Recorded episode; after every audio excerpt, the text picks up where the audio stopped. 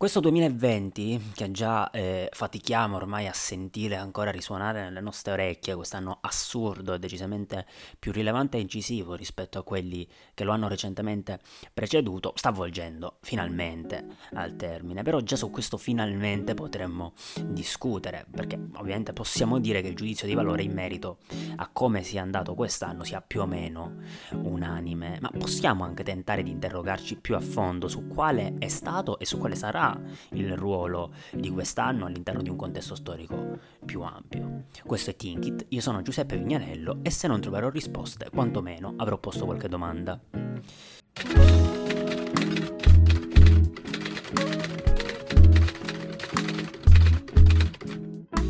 Se siete arrivati da Instagram, come sempre, è l'ultima volta per quest'anno che lo ripeto, sapete di che cosa stiamo per parlare, in caso contrario una brevissima introduzione per capirci meglio. È stato un anno brutto, non giriamoci intorno, mm, c'è stata una pandemia che ha colpito l'intero pianeta e anche chi non si è beccato la malattia o visto prendersela a qualche caro, a qualche persona a lui vicina, ha comunque subito le conseguenze nefaste delle necessarie misure di contenimento. Sono state ovviamente incisive sia sul fronte economico ma anche su quello sociale, psicologico e, e culturale. Quindi possiamo dire che è stato un anno brutto per tutti. Certo, proprio tutti tutti no, perché comunque sappiamo che c'è un'enorme fetta di, me- di mercato che in realtà ha giovato dalla necessità del, dello stare a casa, dello stare chiusi a casa, le consegne a domicilio, i servizi di streaming, Amazon che ha incrementato in un modo stratosferico il proprio fatturato, quindi dovremmo correggere un po' il tiro e dire che è stato un anno terribile per la maggior parte delle persone. È comunque sufficiente per screditare un po' di convinzioni che tuttora sopravvivono e sono un po' figlie del relativismo più radicale, un po' figlie comunque dell'individualismo che eh, vive all'interno di eh, tutte le nostre società. Spesso infatti siamo convinti di vivere in una trasposizione dello stato di natura all'interno di un contesto civile. Espressioni come darwinismo sociale di fatto ce lo suggeriscono. Ecco, crediamo che a dominare sia il disordine, il caos, ma che sia giusto è normale così, in parte. Nulla di quello che può capitare è catastrofico di per sé, perché comunque c'è un libero mercato, una, un libero incontro di individui che di per sé sarà sempre rigoglioso, perché comunque qualcuno, che siano i più forti, che siano i più adatti, che siano i più fortunati, ne gioverà, ne trarrà vantaggio e manderà avanti la specie in un modo sempre migliore. Ecco, questo potrebbe avere un senso se, se non ci fosse però il rischio che a ogni eh, catastrofe sociale o economica crolli tutta la baracca o salti in aria tutto il sistema. Perché a guardare ancora più attentamente, alla base di questa credenza del libero mercato e della libertà degli individui che sempre prospera, c'è una convinzione completamente irrazionale, ovvero che il progresso è inevitabile, ovvero che stiamo andando ciecamente e sicuramente in direzione del progresso, nella direzione del continuo miglioramento della nostra specie, dal punto di vista delle condizioni di vita, della felicità, della salute, del proprio benessere. Ecco, un sacco di dati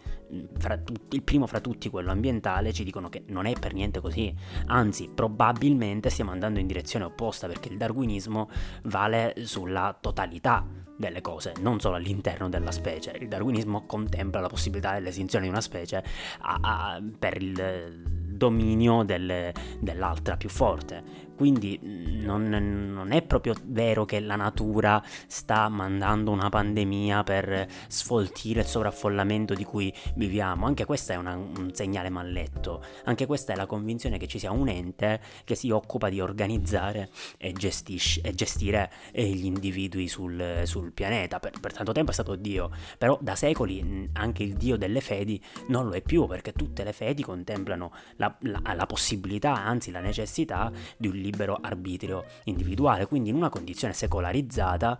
è evidente che se vogliamo un progresso e semmai c'è un progresso tracciato, ecco spetta completamente alle azioni umane e alla scelta degli individui umani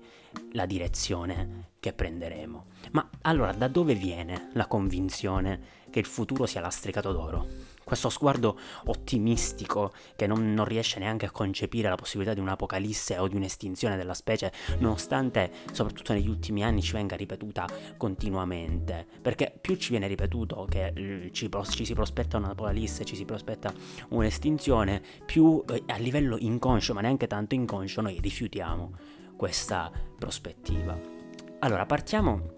dal concepire dis- il discorso dal punto di vista della filosofia della storia. La filosofia della storia è appunto quella eh, disciplina che si occupa del guardare al progresso, al progresso appunto, alla visione storica secondo un determinato criterio. La filosofia della storia moderna nasce immediatamente quando eh, questa visione è stata impregnata del termine del progresso del termine di un progresso vettoriale indirizzato in una qualche direzione. Certo, è ovviamente eh, normale perché comunque la visione della storia precedente in parte era già viziata da questa visione vettoriale. Si pensi a tutto il cristianesimo, era tutta una visione vettoriale direzionata al regno dei cieli, direzionata comunque a una salvezza. Anche successivamente, passando per Hegel prevalentemente, quindi passando per una visione direzionata dal punto di vista della ragione, dello spirito, spirito assoluto del mondo, anche lì tutto è stato direzionato a un progresso migliore, a un mondo migliore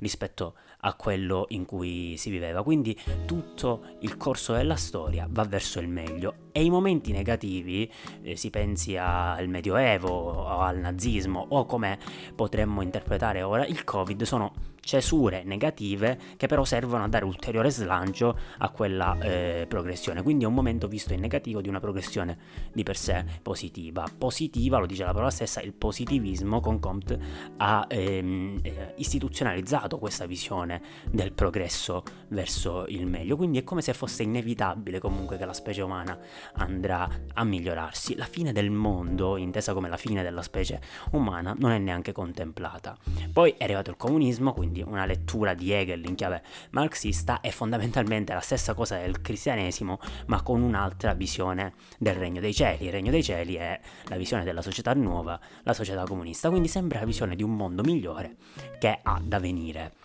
E, ma non è l'unica visione possibile del corso della storia. Eliminando quella che vede il caos come unica possibile prospettiva, quindi un disordine senza, senza senso, eliminando la visione nicciana della fine dell'uomo e dell'inizio del, del superuomo, mm, credo ne siano rilevanti altre due. Una è quella tipica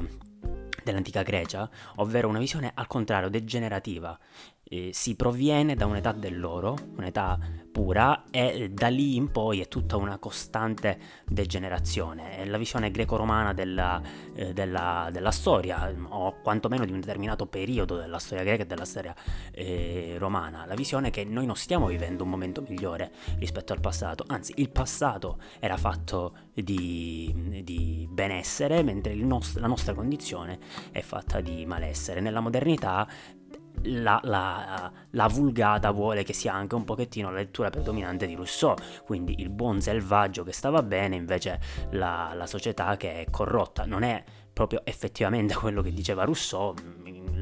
il, buon selvaggio era semplicemente selvaggio, non condizionato da categorie di bene e male, però la società era effettivamente corrotta, era effettivamente in una condizione peggiore rispetto a quella precedente. E poi c'è una terza visione, che è la visione circolare degli stoici, e ancora una volta quella di Nietzsche, dell'eterno ritorno dell'uguale, ovvero non c'è un progresso o un regresso, ma c'è un continuo ripresentarsi di condizioni che oltre alla figura del cerchio si può vedere anche nella figura dell'onda, dei corsi e ricorsi storici vichiani, quindi ci sono condizioni di benessere e condizioni di malessere. Il Covid è una condizione di malessere, verrà una condizione di benessere che non è necessariamente un miglioramento eh, totale, ma magari il ripresentarsi di una condizione di benessere passata. Quindi è una visione circolare e non c'è proprio una traccia progressiva. È evidente che nella società contemporanea a dominare è stata la prima visione, quella del progresso inevitabile verso il meglio, perché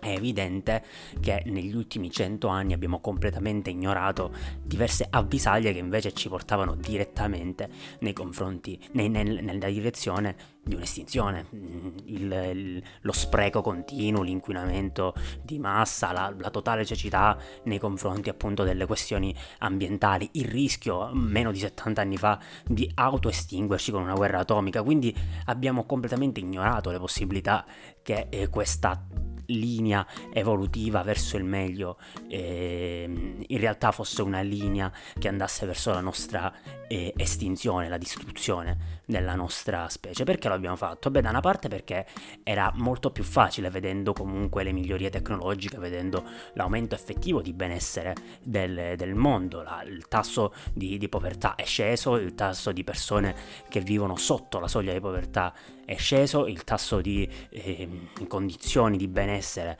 della vita di ognuno invece è salito, quindi da questo punto di vista è molto facile vedere un miglioramento nella vita. Oggi abbiamo tutti il bagno in casa, 2000 anni fa no, quindi eh, è molto facile Certo, si potrebbe anche dire che questa lettura del miglioramento è anche un po' viziata dalla condizione in cui ci troviamo oggi, perché qualcun altro potrebbe dire che non è la presenza o meno di comfort a de- delineare quanto si è progrediti, ma magari la possibilità di una riflessione intellettuale, per fare un esempio, la libertà individuale o la, la, la condizione di benessere a livello psichico. Quindi già tutto eh, il considerare qualcosa come progresso o no è viziato dalla, dall'epoca nella quale eh, ci, ci, si trova, ci, si ritrova a, a, vivere.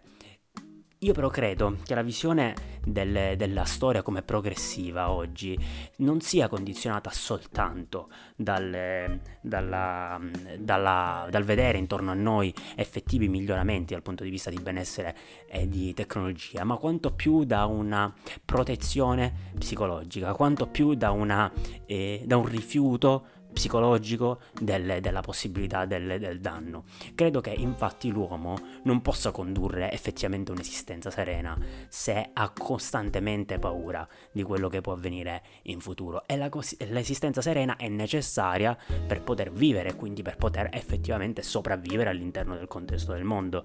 Quindi credo che il rifiutare l'immagine di un'apocalisse sia un meccanismo di per sé positivo, perché di per sé consente all'uomo di vivere e non stare a crogiolarsi continuamente all'interno di un pensiero di morte e addirittura di estinzione della specie, ma credo anche che di per sé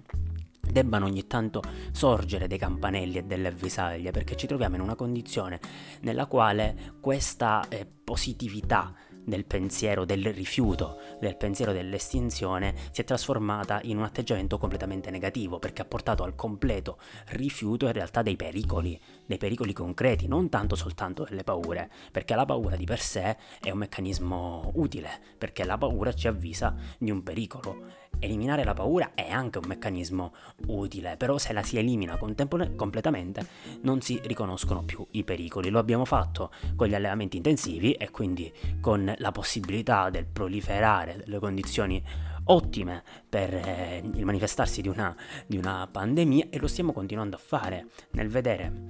quest'anno come una frattura, come un momento negativo, eh, ma il prossimo sarà sicuramente meglio, quindi da domani ricominceremo a vivere, da domani riprenderà una vita normale, da domani riprenderà il nostro, pregre- il nostro progresso verso il regno dei cieli, come se appunto fosse un cammino eh, dorato che ci ha promesso Dio e nel quale noi semplicemente ci ritroviamo a camminare. È evidente invece che questa del coronavirus, se proprio la si vuole leggere in termini teleologici e teologici, è più che altro un avviso, è più che altro un campanello d'allarme che ci dice di riaccendere una dose adeguata di paura, nella misura in cui può riaccendere una dose adeguata di attenzione a quello che è effettivamente il nostro futuro, a quella che è effettivamente la nostra possibilità di costruirci un progresso.